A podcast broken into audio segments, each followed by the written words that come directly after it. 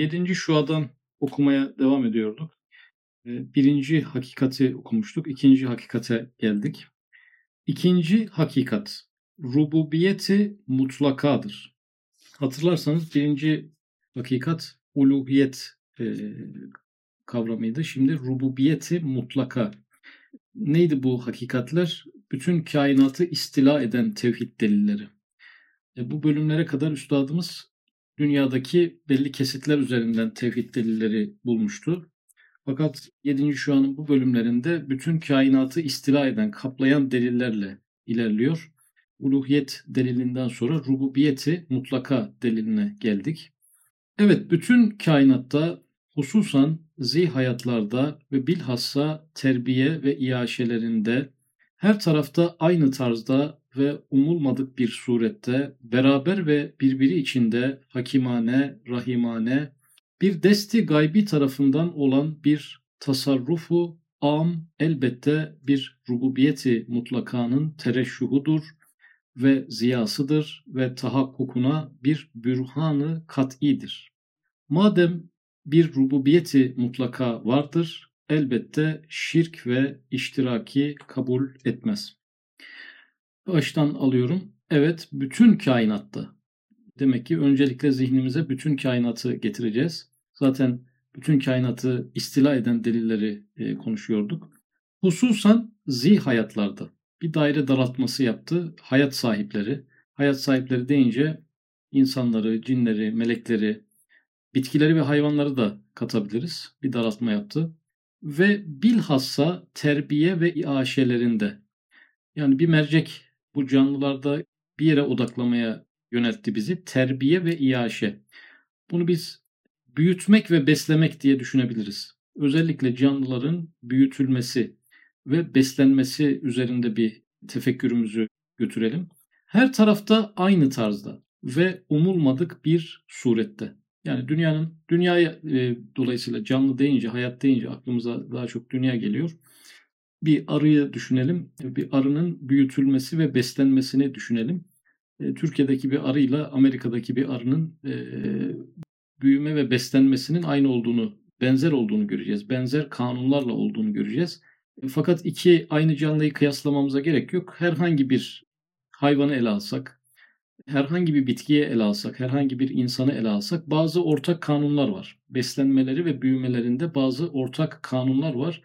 O kanun nedir aslında? Hakimane ve rahimane kelimesini kullanacak. Adeta üzerinde bir hikmet, bir bir bilinç diyelim. ilahi bir bilinç işlediği. Bir şeyi büyütmek öyle basit bir iş değil. Onun ihtiyaçlarını tespit etmek, onun karşılaşacağı tehlikeleri bertaraf etmek bir üst bir bilinçle olabilir. Bir de rahimane kelimesi gelecek. Bir şefkat.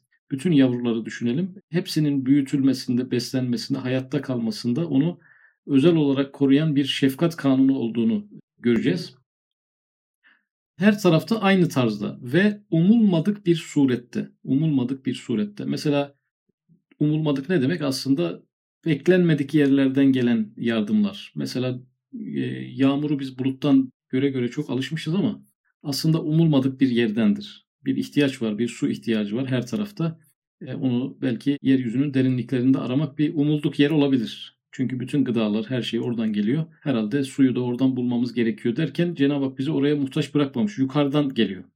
Yani yukarıdan aslında ne umulur? Gök taşı düşmesi umulur. Gezegen yağmuru, yıldız yağmuru tepemize doğru umulur. Beklenen şeylerdir yani. Fakat bu yağmur döngüsü sürpriz bir şeydir. Yağmurun yukarıdan gelmesi insanın aslında beklenmediği bir yerdir. Veya ışığın gökten gelmesi. ışık geliyor, rahmet geliyor, bereket geliyor. Yani aydınlık oradan geliyor. Yani hiç e, aslında umulmadık bir yerdir. Yukarıdan aşağıya inmesi bazı e, mesela Hay Bin Yaksan gibi kitaplardan baktığımızda bunlar biraz sürprizdir yani. insanın yukarıya baktığında e, bu tür destekler görmesi onun için bir sürprizdir. Veya meyveleri düşünelim. Meyveleri e, odundan alıyoruz. Çok beklenmedik bir yerdir yani. Odundan meyve çıkması. E, üzüm, üzüm ağacından e, almamız, elmayı elma ağacından yani odundan bunun çıkması bize bir sürprizdir aslında. Beklenmedik bir yerdir. E, bunlar da hakimane ve rahimane tecellilerin belki birer örneğidir. Bir desti gaybi tarafından görünmez bir el var adeta olan bir tasarrufu am. tasarruf, bir tasarruf yetkisi ama genel, yaygın. Elbette bir rububiyeti mutlakanın tereşühüdür ve ziyasıdır. Yani bir rububiyeti mutlaka kanunu var. E, rububiyet terbiye etmek diyelim, yetiştirmek, geliştirmek, o varlıklara muhtaç olduklarını vermek, onları ilk hallerinden alıp kamil hallerine kadar ilerletmek bunlar rububiyet kavramı içerisine girer. Ama bu rububiyeti mutlaka olması icap eder. Çünkü herhangi bir şeyin terbiyesi için bütün kainatın da terbiye ediliyor olması lazım. Herhangi bir şeyin geliştirilmesi için bütün kainatın da geliştirilmiş olması gerekiyor. Herhangi bir varlığa muhtaç olduğu şeyi vermek için bütün kainata da muhtaç olduğu şeylerin verilmiş olması gerekiyor. O yüzden mutlak kelimesi geldi. Rububiyeti mutlaka. Tereşüh ve ziya, tereşühudur, ziyasıdır. Yani bunu bir yağmur bulutu gibi düşünürsek sızıntıları geliyor. Bunu bir güneş gibi düşünürsek ışıkları geliyor. Rububiyetin ışıkları. Biz rububiyetin bize yansıyan ışıklarından onun bir ana kaynağı olduğunu, mutlak bir yerden yansıdığını ancak bize bu kadar yansıyabildiğini. Yani güneş tam yansır da onu onun ışığının renklerini kabiliyeti miktarında alabiliriz. Eşyalar ona göre alabilir. Güneşin kendi nispetinde alamaz. Bir damla güneşi kendi içine sığdırabilir ama kendi büyüklüğünce sığdırabilir. E, dolayısıyla rububiyet bütün kainatı kaplar. Bize de yansıyabildiği kadar, kabiliyetimiz kadar yansır. Ve tahakkukuna bir bürhanı kat'idir. Madem bir rububiyeti mutlaka vardır, elbette şirk ve iştiraki kabul etmez. Rububiyeti mutlaka. Eğer mutlaksa bu rububiyet ki öyle. Bir şey mutlaksa karşısında da bir mesela biz de bir şeyleri terbiye ediyoruz, biz de geliştiriyoruz, biz de bazı ürünler üretiyoruz onun e, karşısında mutlağın karşısında ne olması lazım? Bizimki izafi olması lazım. Farazi olması lazım, hayali olması lazım. Yani Allah bütün çiçekleri büyütüp besliyor. Biz de evde bir e, çiçek büyütürsek bu büyütmeye izafi bir büyütme deriz. Yine Cenab-ı Hakk'ın büyütmesidir. Cenab-ı Hak elmayı yaratmıştır. İnsanlar da cep telefonunu yapmıştır. Ama insanların cep telefonunu yapması da Cenab-ı Hakk'ın elmayı yaratması gibi tamamen Allah'a aittir. İnsanın yapması farazi bir durumdur. 30. sözdeki enenin hayali farazi mahiyeti gibi, hendesedeki, geometrideki gerçekte olmayan hatlar gibi hayali hatlar çekip sonra tamamını Cenab-ı Hakk'a vermek üzere o hayali hattın kesilmesi gibi bir şeydir. Dolayısıyla insanın bir rububiyeti, bir terbiyeciliği, bir mürebbiliği varsa bile e, bu izafi bir mürebbiliktir. İnsanın yaptığı mürebbiliği de Cenab-ı Hak yapmaktadır. Bunu niye böyledir? Çünkü rububiyeti mutlaka vardır. Mutlak olan bir şeyin karşısında herhangi bir zıt kavramıyla var olunamayacağı için bunlar izafi ve farazi bir duruma gelirler. Elbette şirk ve iştiraki kabul etmez. Şirk ve iştirak yani şirk eş koşmak. E, iştirak da ortak olmak, paydaşlık, ortak koşmak. Yani insan bazen şirk koşar, bazen iştirak. Aslında yakın kelimeler gibi görünüyor ama yani şirkte bir faili eşlemek. Bir fail, ikinci fail, eş failler. Birbirine benzer iki tane failin eşliği vardır ama İştirakte evet yüzde bir binde bir pay almak da iştiraktır. Dolayısıyla bizim aslında e, şirk benzeri bir insanoğlunun günah iştirak, ilahi icraatlere iştirak ettiğini düşünür. Yüzde birle binde birle katıldığını düşünerek aslında şirkten farkı olmayan bir günaha girmiş olur. İştiraki kabul etmez. Yani neden kabul etmiyor? Şimdi onu ifade edecek. Çünkü o rububiyetin kendi cemalini izhar ve kemalatını ilan ve kıymetli sanatlarını teşhir ve gizli hünerlerini göstermek gibi en mühim maksat ve gayeleri cüz'iyatta ve zihayatta temerküz ve içtima ettiğinden en cüz'i bir şeye ve en küçük bir zihayatta kendi başıyla müdahale eden bir şirk o gayeleri bozar ve o maksatları harap eder. Şimdi kainat neden yaratılmış? Bu rububiyet kainatta neden tecelli ediyor? Bazı gayeleri var. Rububiyetin bazı gayeleri var. E, onlar e, birçok Risale metninde de karşımıza çıktığı gibi kendini sevdirmek ve tanıtmak. Cenab-ı Hak kendini zişur, şuur sahiplerine e, sevdirmek ve tanıtmak istiyor.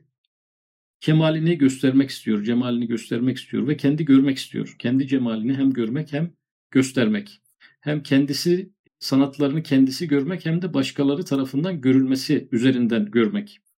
E, bu tür e, ilahi gayeleri var rububiyetin ve e, yarattığı şeylerin e, gelişmesinden ve kemale ermesinden kaynaklanan bir lezzeti mukaddeseden bahsediliyor başka metinlerde. Cenab-ı Hak kainatı yaratmaktan, bu ilahi sanat eserlerini yaratıp temaşa etmekten bir lezzeti mukaddese alıyor. Nasıl bir lezzet aldığı insan zihniyle kavranamaz bir lezzeti mukaddese alıyor. Bu bizi aşkın bir mevzu ama Üstad Hazretleri bu kavramı kullanmış. Lezzeti mukaddese.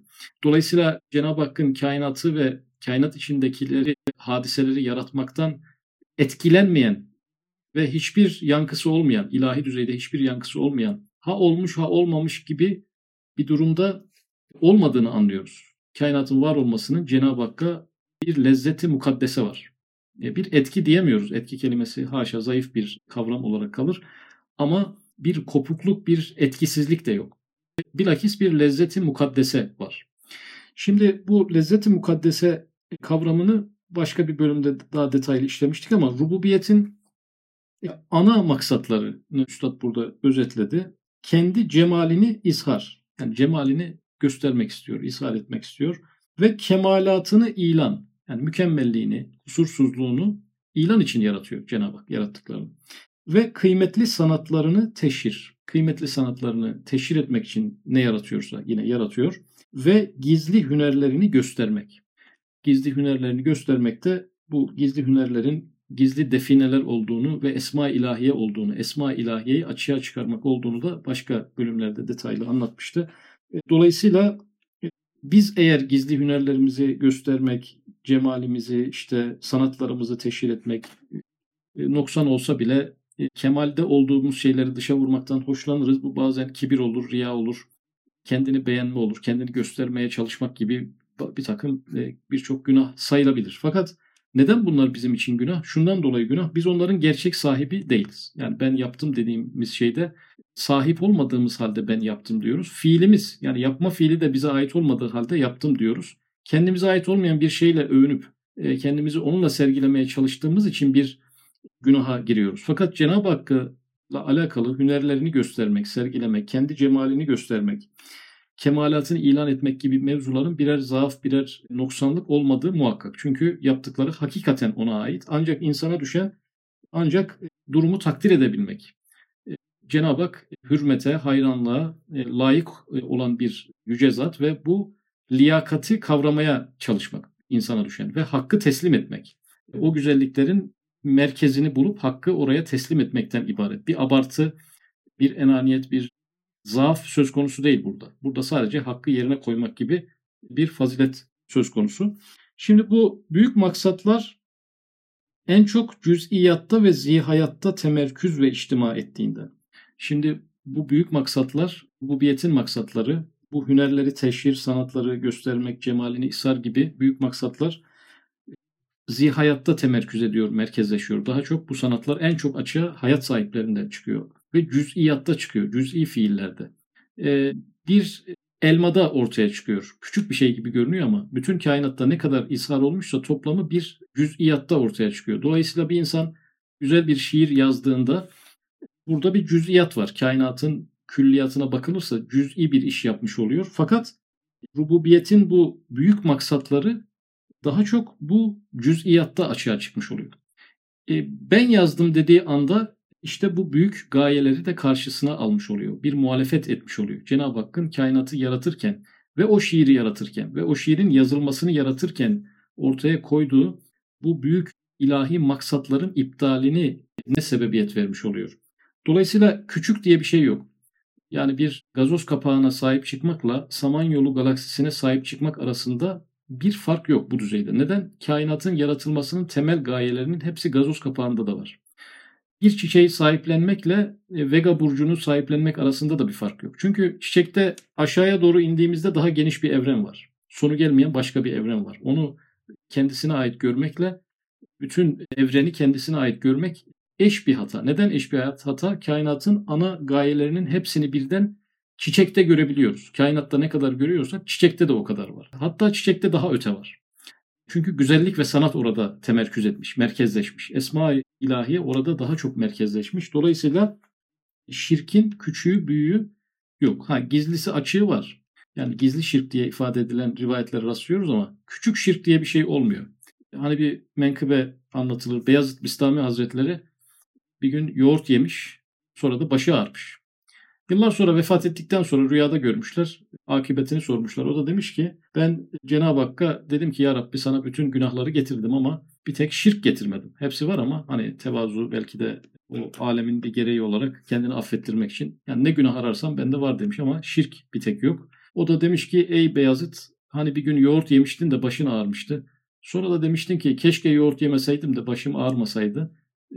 Bu şirk değil de nedir demiş. Yani menkıbe ya. Tabi biz hep böyle e, buna bir tasavvufta mertebelerin belki şirki olabilir. Belki normal insanlar için çok sıradan şeyler olabilir. Hepsine de şirk dersek biraz acımasızlık da olur. İnsanın gafleti var bir taraftan. Bunları bilinçli bir şekilde söylemiyor ama e, sonuç itibariyle herhangi bir sebebi herhangi bir sonuca bağlamakla e, bütün kainatı herhangi bir sebebe bağlamak, bir materyalizme gitmek arasında bir fark yok. Mantık olarak bir fark yok.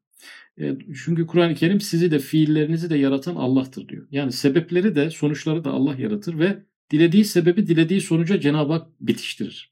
E, dolayısıyla sebepler sonuçları doğurur demek, determinizm aslında tevhid inancının tam tersidir, tam zıttıdır.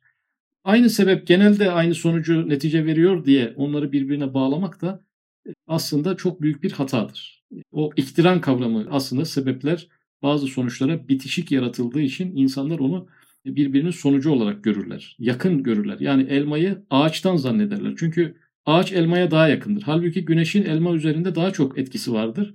Ama daha uzak olduğu için güneşin doğurduğu bir elma gibi düşünmezler. Ağacın doğurduğu bir elma gibi düşünürler. Biz de kendi fiillerimizi de en yakın varlık kendimiz olduğumuz için en yakınlarda yani bir bardağı havaya kaldırırken yakınlarda biz olduğumuz için e, bardağa bitişmiş olduğumuz için o bardağı kaldırma amelini kendimizden biliriz yakınlarda. Halbuki bütün kainatın toplamının bir katkısı vardır. Onu göremeyiz. Toplamının üzerinde Cenab-ı Hakk'ın takdirinin bir e, sonucudur bu. Bunları göremeyiz. Genelde kaldırdım diyebiliriz. Cenab-ı Hak bunu bir hakikatte gafletle söylenmemiş, bilinçli söylenmiş, ne dediğini söyleyen bir edayla söylenmiş olsa bunların şirk kategorisine girmesi gayet makul ve doğal. Çünkü bu işin küçüğü büyüğü yok. Bardağı kaldırma eyleminde şu anlatılan cemalini ishar, kemalatını ilan, kıymetli sanatlarını teşhir, gizli hünerlerini göstermek bu temel e, rububiyet maksatlarının hepsi var. Hiçbir tanesi eksik değil. Hepsi bardağı kaldırma amelinde de gerçekleşiyor. O yüzden e, gayeleri cüz'iyatta ve zihayat temerküz ve içtima ettiğinden en cüz'i bir şeye, en küçük bir zihayata kendi başıyla müdahale eden bir şirk o gayeleri bozar, o maksatları harap eder diyor. Evet ve zişurun yüzlerini o gayelerden ve o gayeleri irade edenden çevirip esbaba saldığından ve bu vaziyet rububiyetin mahiyetine bütün bütün muhalif ve adavet olduğundan elbette böyle bir rububiyeti mutlaka hiçbir cihetle şirke müsaade etmez. Şimdi rububiyeti mutlaka var. Her şeyin her tedbirini, her ihtiyacını gören bir rububiyeti mutlaka var. Karşısında da rububiyeti mutlakanın gayelerini esbaba çeviren, kendisine çeviren bazı insanlar ve bazı yaklaşım tarzları var. Burada rububiyetin mahiyetine bütün bütün muhalif, tamamen zıttına geçilmiş oluyor ve adavet. Rububiyete düşmanlık noktasında bunu ifade ediyor. Nedir rububiyete düşmanlık? Şirk. Şirk rububiyetin düşmanıdır. E neden? Çünkü yüzleri merkeze dönecekken esbaba çevirdiği için. Yani merkeze dönmüş yüzleri sebeplere çevirip kainatın yaratılmasının temel maksatlarını harap ettiği için e, burada e, şirk rububiyete düşman demektir. Düşmanlık yapıyor demektir. Rububiyetin düşmanı nedir? Şirk demektir. Hiçbir cihetle şirke müsaade etmez. Şimdi hiçbir cihetle derken şimdi %1'e %99 desek mesela ben %1 kendi niyetimi ortaya koysam %99 da Allah yaratıyor, kader takdir ediyor desem. Yani sebeplere riayete %1 bir puan versem desem ki bardağı kaldırırken %1'i bana ait en azından niyet bakımından %1 versem %99'u da kadere ve icadı ilahiyeye versem burada ne oluyor? Bir cihetle şirk ol, olmuş oluyor. Burada hiçbir cihetle şirke müsaade etmez diyor. Şimdi İmam Eşari Hazretleri buraya kadar inmiş. Yani niyetlerimizi yaratanın da Allah olduğunu. Meyelan ve meyelandaki tasarruf. Yani Maturidi Eşari itikadında biri meyelana vurgu yapıyor, biri meyelandaki tasarrufa vurgu yapıyor.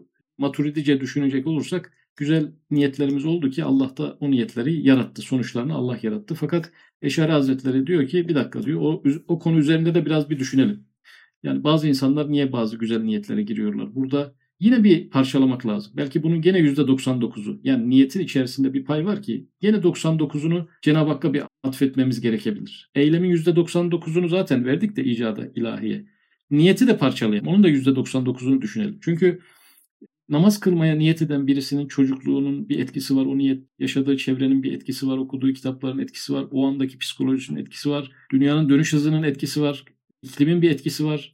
Bazen insan oluyor ki sadece bir şeyden bunaldığı için birden bir şeyden vazgeçebiliyor. Yani o kadar çok şeyin etkisi var ki geriye belki bir niyette bile yüzde bir kalır ama Beşeri Hazretleri girer onu da bir yüz parçaya bölüp 99'unu icadı ilahiye vermeye çalışır. Yani burada aslında fiil bittikten sonra, fiil gerçekleştikten sonra o çok küçücük parçayı da Cenab-ı Hakk'a atfetmenin yolları aranıyor. Neden? Bu e, kainatın ana maksatlarına muhalif ve düşman bir vaziyete gelmemek adına e, onu da Cenab-ı Hakk'a verecek bir e, düzey aranmış. Genellikle bu konuda büyük çabalar sarf edilmiş. Büyük imamların bütün derdi bu. Yani yaptım dememek için çok yollar aramışlar. Çünkü bir şey yaptım demekle her şeyi yaptım demek arasında bir fark olmadığını bilmişler.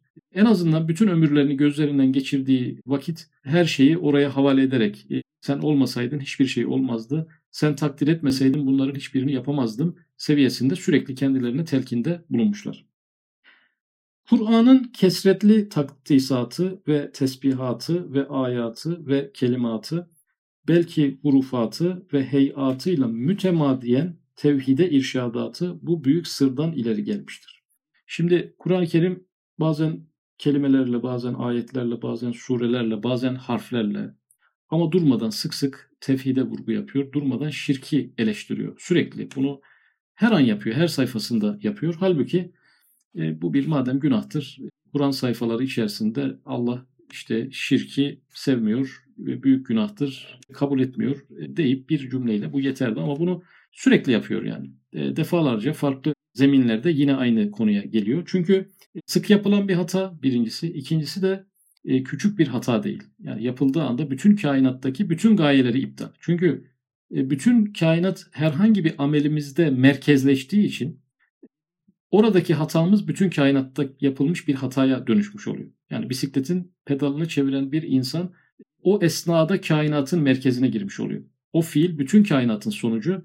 Orada girebileceği bir şirk, bütün kainat üzerinde girebileceği bir şirke denk geleceğini bildiği için o merkezleşmeden korktuğundan dolayı insanlar en azından o daireyi bile izin vermemişler. Oraya kadar girmesine bile izin vermemişler. Kur'an da insana yardımcı olmak bakımından, onu irşad etmek bakımından her fırsatta bu günahtan uzak durmanın yollarını ve yöntemlerini anlatmış. Kur'an-ı Kerim bazı mevzular anlatır. Bunu Allah yaptı der. Bazı musibetlerden bahseder. Bu musibeti sizin başınıza getire, getiren bizdik der. Bazı nimetleri saymaya başlar. Bu nimetleri aslında gönderen bizdik der. Kur'an-ı Kerim baştan aşağı bu metodu. Yani şöyle bir iki sayfa çevirelim hemen olayın bittiği yerde bunu yapan başkaları değil Allah'tı. Ok atarken sen atmadın Allah attı. Yani bu uyarıları genel hayatımıza sirayet ettirmeye çalışır. Çünkü bunun karşısında düşeceğimiz hata ve suç basit bir suç olmayacaktır. Gıybet gibi değildir. Gıybete birkaç ayet yer vermiş geçmiştir. Zekatı verin diye yer yer emirler vardır. Geçmiştir. Ramazan orucunu tutun diye bazı yerlerde bu emri bulabiliriz. Konuyu orada kapatmıştır. Fakat bu konuyu kapatmamıştır. Sürekli bu konuyu gündemde tutar. İnsanın en yükseldiği noktada budur. En aşağıya indiği noktada budur. Bu sebeple mütemadiyen tevhide irşadatı bu büyük sırdan ileri gelmiştir. Nedir o büyük sır? E, kainatın ana gayelerinin e, herhangi bir eylem üzerinden iptali çok büyük bir suç olduğundan dolayı Kur'an-ı Kerim bunu mütemadiyen yapmıştır, sık sık yapmıştır. Efendimiz Aleyhisselatü Vesselam hayatı boyunca bunu tekrar tekrar insanlara öğretmiştir. Asıl mesele bu olduğundan dolayı üzerinde en e, çok durulan konu da budur. Yedinci şuanın da en temel meselesi yine tevhid idi. Ama burada yavaş yavaş tevhidi daha iyi tanımamız için şirki anlamaya doğru da metinler başlıyor. Çünkü bir şeyi anlamak için onun zıttını da doğru anlamak gerekiyor.